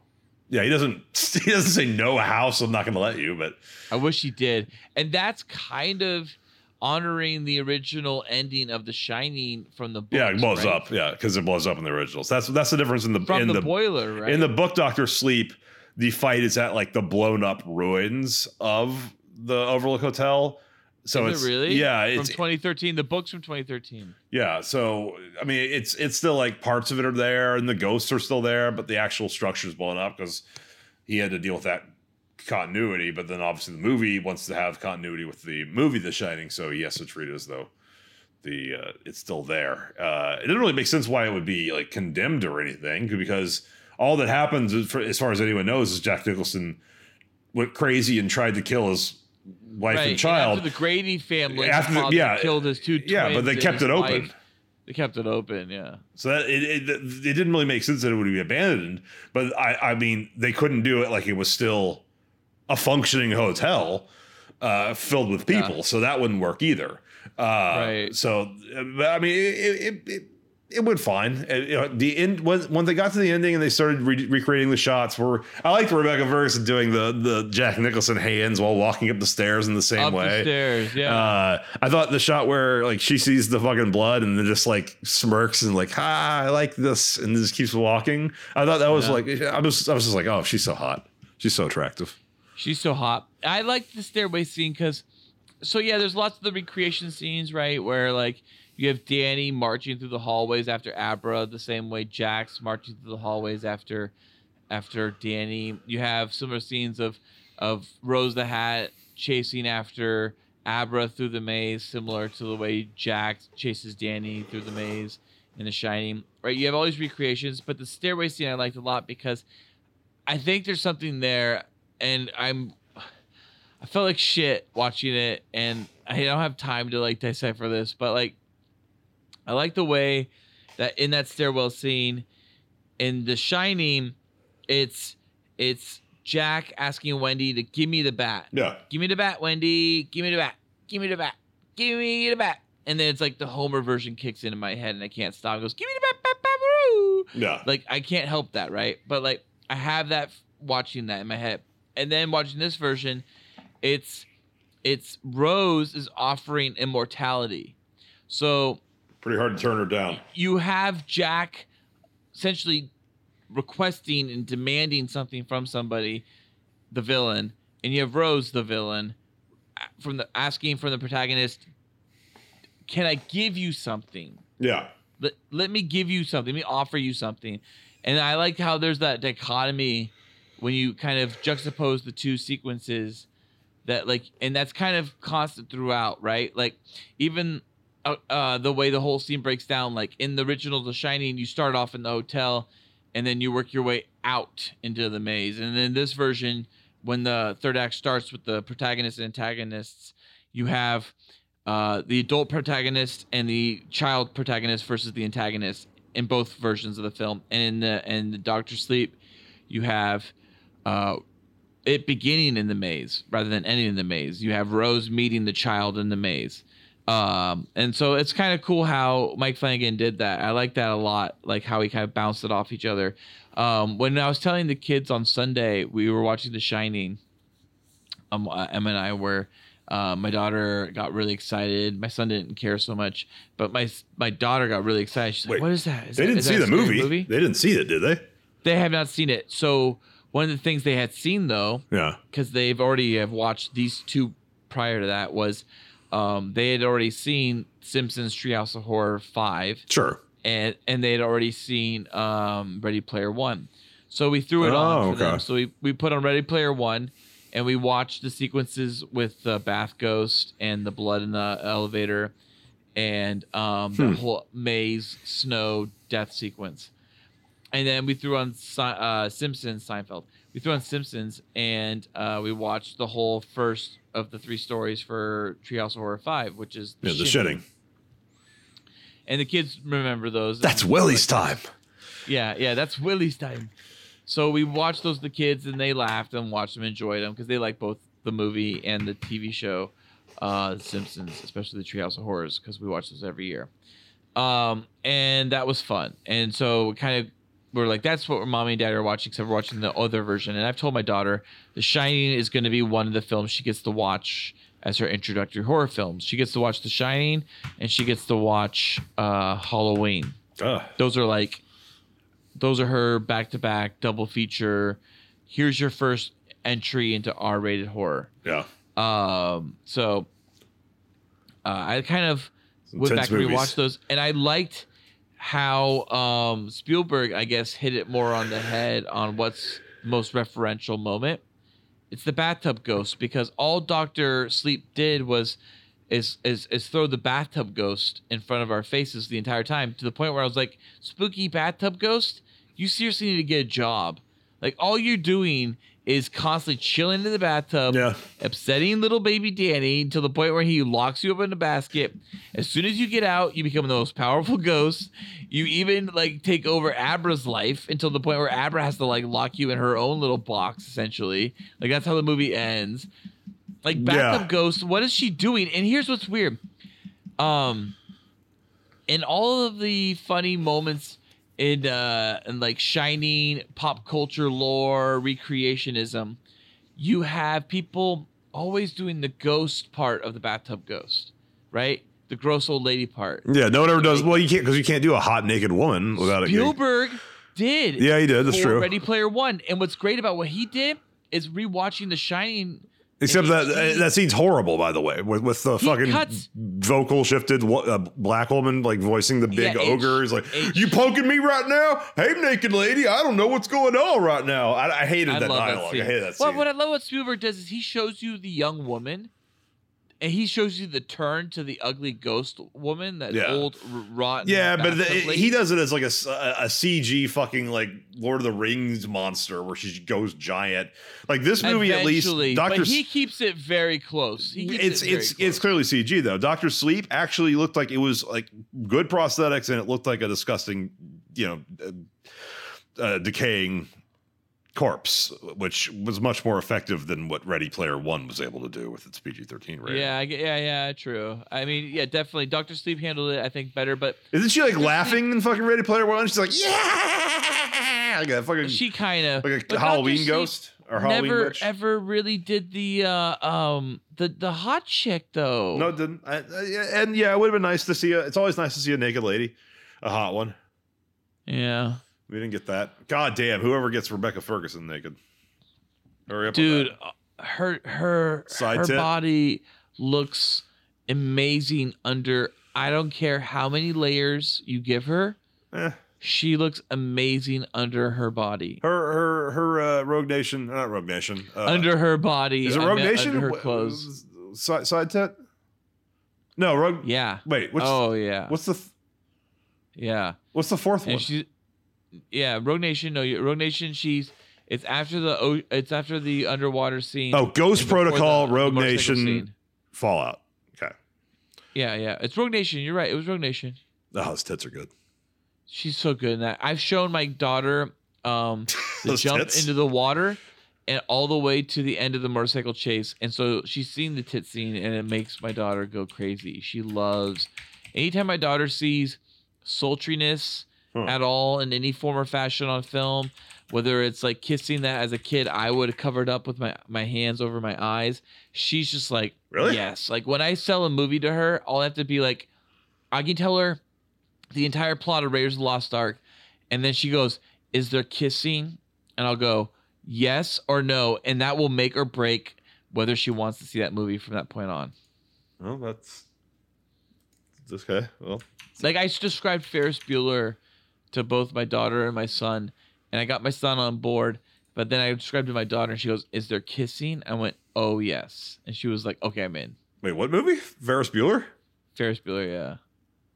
I got him into Goonies because I described Goonies to them, and then I nailed it at the end with the cherry on top for my daughter. I went, and plus, there's a couple kiss scenes, and she's like, "Yeah, I'm in." That's still going. There Speaking of kissing, as a boy watching The Shining, I uh I loved seeing Scatman Crothers, since you're Rebecca. uh, Dick Hallorann's um black women, nude black women posters. oh yeah, that's. bedroom. I mean, I, I I've kind of. I mean, I, I'm I'm white, but I've That's tried to do the white time. person version of that, like that level of fucking sexuality in your bedroom in terms of art. Because uh, man, that that that shows that that just shows that's a man. That's a real man has that kind of poster up. I love that stuff, and I I love the one over the bed more than I love the one over the TV, because the one over the bed is kind of like when she's like kind of squatting or not squatting, but she's kind of like sitting on her legs, sitting down on her butt, on her ankles, like oh so good. Um, I like that uh the Simpsons did that joke, and when my wife and I saw the Simpsons one. I pointed out, I'm like, notice that? You see that? Like, and she's like, oh yeah, I get it. Oh, yeah, what are you yeah, talking yeah." about? Uh, you I, you lost me here. Oh, Willie. Willie has Scottish women. Oh, does he? I didn't above, catch that. yeah, I never. I've never caught that. bed, yeah, same way. Oh. So, anyways, um, uh, so Scatman Crothers obviously is a big deal because he's he's the guy that started off. I remember as a boy, my friend Justin was like totally different Justin than Justin is hard. Um, uh, he was telling me like you know Scatman Crothers this and Scatman Crothers that because it was he was so excited about uh us watching The Shining when we first saw it because I saw it with him first, and and uh yeah and like i loved his character in it to the point where like when he's you know charging into battle in his little snowcat and he's riding up to overlook hotel in the shining he's like i'm gonna go save the day. And then all of a sudden he just gets an axe in the chest and he's dead it's such a great turn it's such a great subversion of expectations and It not like some Rian Johnson crap No, because Like, there's still a conclusion real. after that that's satisfying. it's so fucked up. It totally fucks you up as a kid. You're like, okay, so the hero doesn't exist, and you're left on your own to figure it out for yourself. Like it's it's very sobering moment in the movie. It's also a sobering moment as a child watching a movie like that. Um, but Scatman Crothers was important to me. I thought Carl Lumbly though did a great job of continuing the character of Dick Hallorann. No, I, I would if I didn't know better, I wouldn't know that that was a different actor, which possibly makes me racist. But like, he seemed like he looked enough like him, but more importantly, he had the uh, he had the vocals down, he had the mannerisms down. He sounded like him the way way he would, you know, he, he would he would explain things to Danny. And I like that he Oh. he he, he effectively like that's a force ghost teaching you a new use of the force that he has the you know the coffins that he can seal things up in. You just sent in uh, our little thread here Yeah. Rebecca Ferguson gif of her taking her little top off after saving Tom Cruise, and she's just wearing the fat panties Yeah. and her back titties all out. And then just assorted images of Rebecca Ferguson. She, oh my god! So, I think, if I'm not mistaken, I think Rebecca Ferguson is on my list of one of the ones that, if and if you can hear this, Rebecca, I'm sure I, I would not try to use this as the episode to try and get Rebecca Ferguson to fuck Rebecca, I'm sure you're excited. My voice, my sexy, deep man voice. I'm sure you're excited. you. Talked about You shitting into a bathtub. Whole episode. Oh my god! If I go left, I just see Alexandra Daddario and her hot sexiness. Oh my god! What's that? Oh, it's just. No, yeah, yeah, oh, yeah, yeah, yeah. Oh, Alexandra Daddario. I haven't told my wife yet, but you're on my top five. If I bump into you, we can do it. Yay! A lot of women in your top five. There's like a hundred. I know. you just hope she doesn't remember. Just keep it. Yeah, it just cycles. It's constantly fluid and It's like, flowing. no, no, you you re- you removed Halle Berry to put uh, Rebecca Ferguson on the list. So not not Halle Berry. Halle Berry was always on my list. You can't pin me down, Felk. You can't pin me down. All right. Yeah. All right. Okay. Um. So I think we did the whole show. So a couple Easter eggs. I I'm sure there's like a thousand Easter eggs. There's a and lot. this Yeah. is totally pointless to even mention this because someone else has done a YouTube video that's better. yeah. But there's two things I noticed. One, Bruce Greenwood's office in 2011 is identical to um, yeah, it's pretty obvious. the uh, hotel manager's office that Jack Torrance goes into for his interview. yes, it looks exact. It, it's shot the exact same. It has the same fade at the end while he's still talking. It has it has the exact same um design, like like uh, set design, like exact. yeah, that's like intentional. exact. Yeah, they, they, they meant to do that. I hated that. Oh, really? You thought that was too over the top? Yeah, it was way too over the top because when you see it in the movie, it's one of the things that's famous about that movie is like as you're walking through the hotel, there's certain turns and certain rooms that don't make sense. One of the first times you ever encounter that is in early on the film because before he becomes the caretaker, he gets the job. Jack Torrance says, you know, I'm going to go up to this hotel and it cuts to interview. And then he walks to the hotel. And when he's walking the hotel, he's walking towards this giant grand hall with these elevators at the back. And you're going towards these elevators in the back. And all of a sudden, you cut to the left of the elevators and you go right behind the elevators. And there's a office with a window. And based on kind of where you're in the hotel, there really shouldn't be a window there. No, nor should there be a room there. It's kind of like that would be where like an elevator shaft would be, or an elevator maintenance would be there. So you're kind of immediately thrown off, and I, that's on purpose. Kubrick's doing this all on purpose because Yeah. he recreated the Overlook Hotel. There's like a, a, a scene where like a chair is in, in the background of some shots with uh, Shelley Duvall, and then it's it's missing other times. It's like that's a weird like mistake or something. And even like the, Because the it's all- helicopter in the beginning is like uh, like some kind of weird intentional thing he did. I forget what it is. though. Right. So a lot of that is okay. So he filmed in Oregon at the uh, Timberline Lodge, and he made that the Overlook Hotel, which is supposed to feel like Colorado. It's all in Oregon, right? Yeah. And he filmed the the the the the, the aerial shot Felix referencing or talking about those opening shots. A lot of them bank in in weird ways. And Yeah. So I think that- right. So that's kind of what you're talking about. So And the way Mike Flanagan recreated those was shooting uh, high enough resolution with drones that he could digitally tilt. I think that was interesting. Right. So that's another Easter egg uh, I was going to get into after the uh, uh, Bruce Greenwood's office. But just to finish that up, uh, Bruce Greenwood's office. So, yeah. So um, uh, Spielberg, not Spielberg, sorry, Kubrick uh, built uh, uh, all of this Overlook Hotel, which is again was the Timberline Lodge in Oregon. Uh, he built this in England. He recreated it, and so he made it specifically like he designed the the floor plan of this hotel to not make sense. So you felt psycho in your claustrophobic like uh, uh, uh, uh nature of, of of watching this film back. You're kind of just like, oh, this doesn't feel right, but I'm trapped in this space. Um, even the exteriors of the hotel, every exterior of the hotel, except for the wides, the helicopter wides exteriors, um, and the pulling up in the beginning, those are all actual recreations of the exterior of the Timberline Lodge in England. He rebuilt the entire outside of the hotel with an interior attached to it that you could go in and out of. No, it was a Uh, lot of work for 30 minutes of the movie. It. I mean, well, it's, it's there's a lot. There's a lot of the movie. Yeah, that's that's that's not that, but like you do have these scenes where you see like Danny and Wendy running around in the the summer or the fall time before the winter when uh, snows show up, and you have like this like you know them running around a fake set like a fake you know Overlook Hotel. It it's uh it's fascinating. The whole section with the maze later on when they open the door. Yeah. Um, that's fantastic. And so you have this recreation of that whole open um, in Doctor Sleep. And I love that. I love the way they did that. Like it's almost identical to the uh, drive up on Tuesday or whatever it's called. Um, when he goes up with Jack Torrance goes with Danny and Wendy, you get Danny just doing that same drive, the same like you know cuts from passing by the uh, Yeah. the island with a few trees on it. What about banking. Grandpa? Yeah, Grandpa. then no one drives back for Grandpa, and uh, and then you have immediately the shot of the car going through the tunnel. Hi, David. I'm Grandpa. I thought they just digitally redid the opening of The Shining, so I guess no, I think since they, reshot shot it. Wow. Okay, I didn't know that. Yeah. Uh, which is impressive.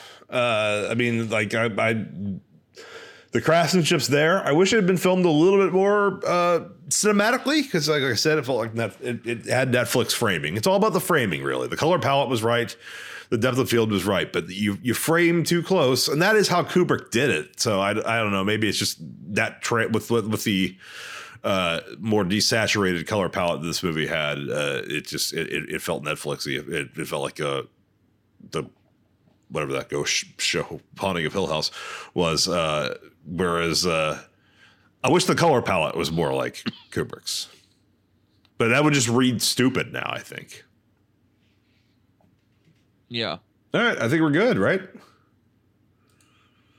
Yeah. So what would you rank these? Uh, I, I guess that's the stupidest fucking question. I would rank The Shining and then Doctor Sleep as number two. So for me, I, I would go the other way, but it's the same. You want let's ha- let's do the, Okay. the the TV series too with uh, the guy from Wings. Oh yeah, we didn't really talk about that earlier though. I mean, we did, we did, but we- did enough to, that we could throw it in there. It is a movie in the Shining franchise. Real quickly, what's your rating of the TV series, the miniseries? Two, I give it one. I give it two just because I, I when I watched it as a teenager, I thought like, oh, it's cool to be, get like the full story, the full story's not better, and the actor's right, not so- better. Start with your worst and and make your way to your best. What is your ranking? I rank the TV miniseries of The Shining, then Doctor Sleep, then of course The Shining. How dare you? Could it, you possibly have a different rating? No, it just you sounded like you stole my idea. Uh, I did. Yeah, so mine's the same. Yeah.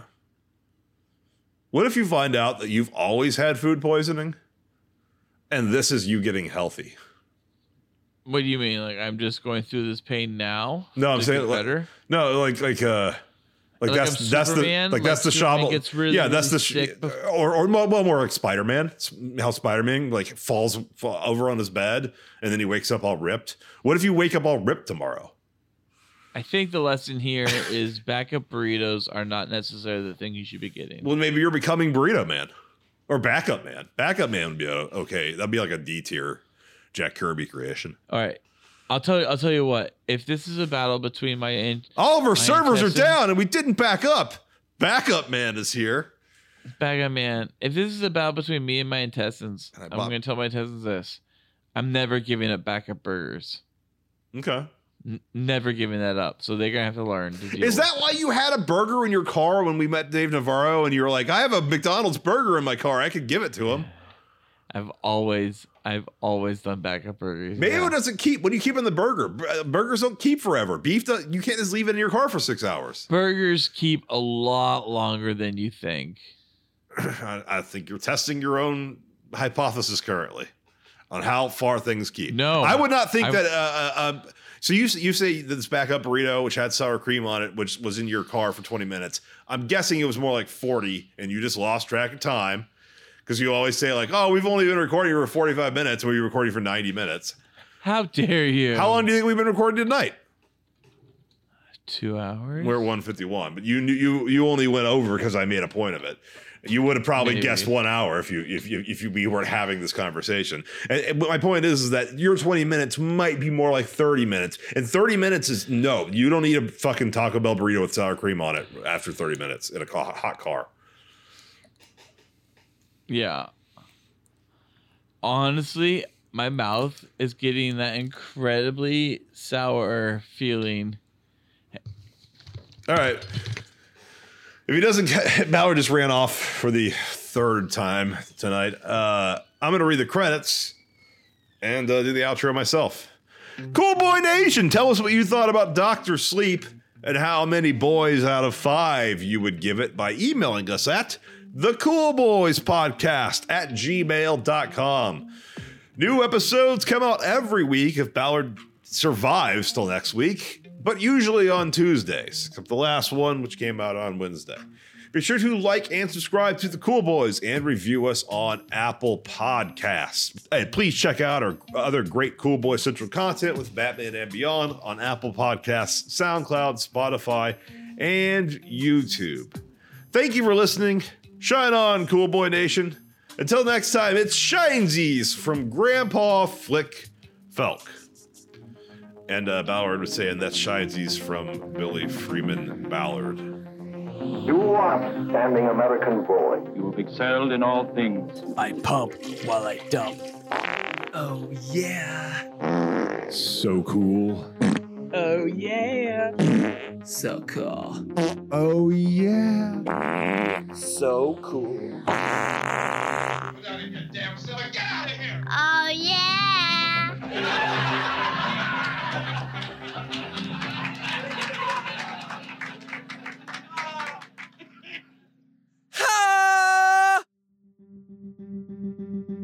This episode of the Cool Boys podcast was brought to you by. Okay. We're in the Easter egg now. I read the credits. You stopped the recording. No, I st- I'm still recording. But it has Spidesies from. No, it's Shinesies. yeah. Shinesies from Billy Freeman Ballard. Are you Billy Freeman Felk? No, I'm f- Grandpa Flick Felk. Oh yeah, Grandpa. Grandpa Flick Felk. I already did that part. You know, the reason this all happened is because you have to go on a trip tomorrow. So we couldn't postpone this. Yeah.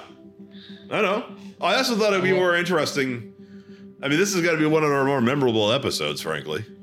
I, I doubt that. This is a throwaway.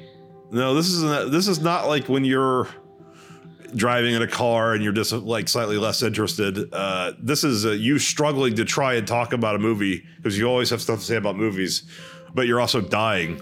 Uh, and struggles are more interesting. They have more emotion. There's emotional resonance here. This is This is you're like Jason Robards in fucking Magnolia. no, no. This is not that. No. Like that that reel of performance. This is this is a idiot who should have just simply said, "I can't tonight." I'm sorry. I didn't know how, what state you were in until you started talking, and we were. I was just like, "Oh wow, I don't know if we can do an episode tonight." And that's when I suggested other nights we could do this episode. I have. I, as soon as I get this shit out, I didn't think it was this bad. I will fall asleep tonight, and then I'm done. okay, you're, you're not gonna die, are you? No, no, no. Get some Cool boy. so serious.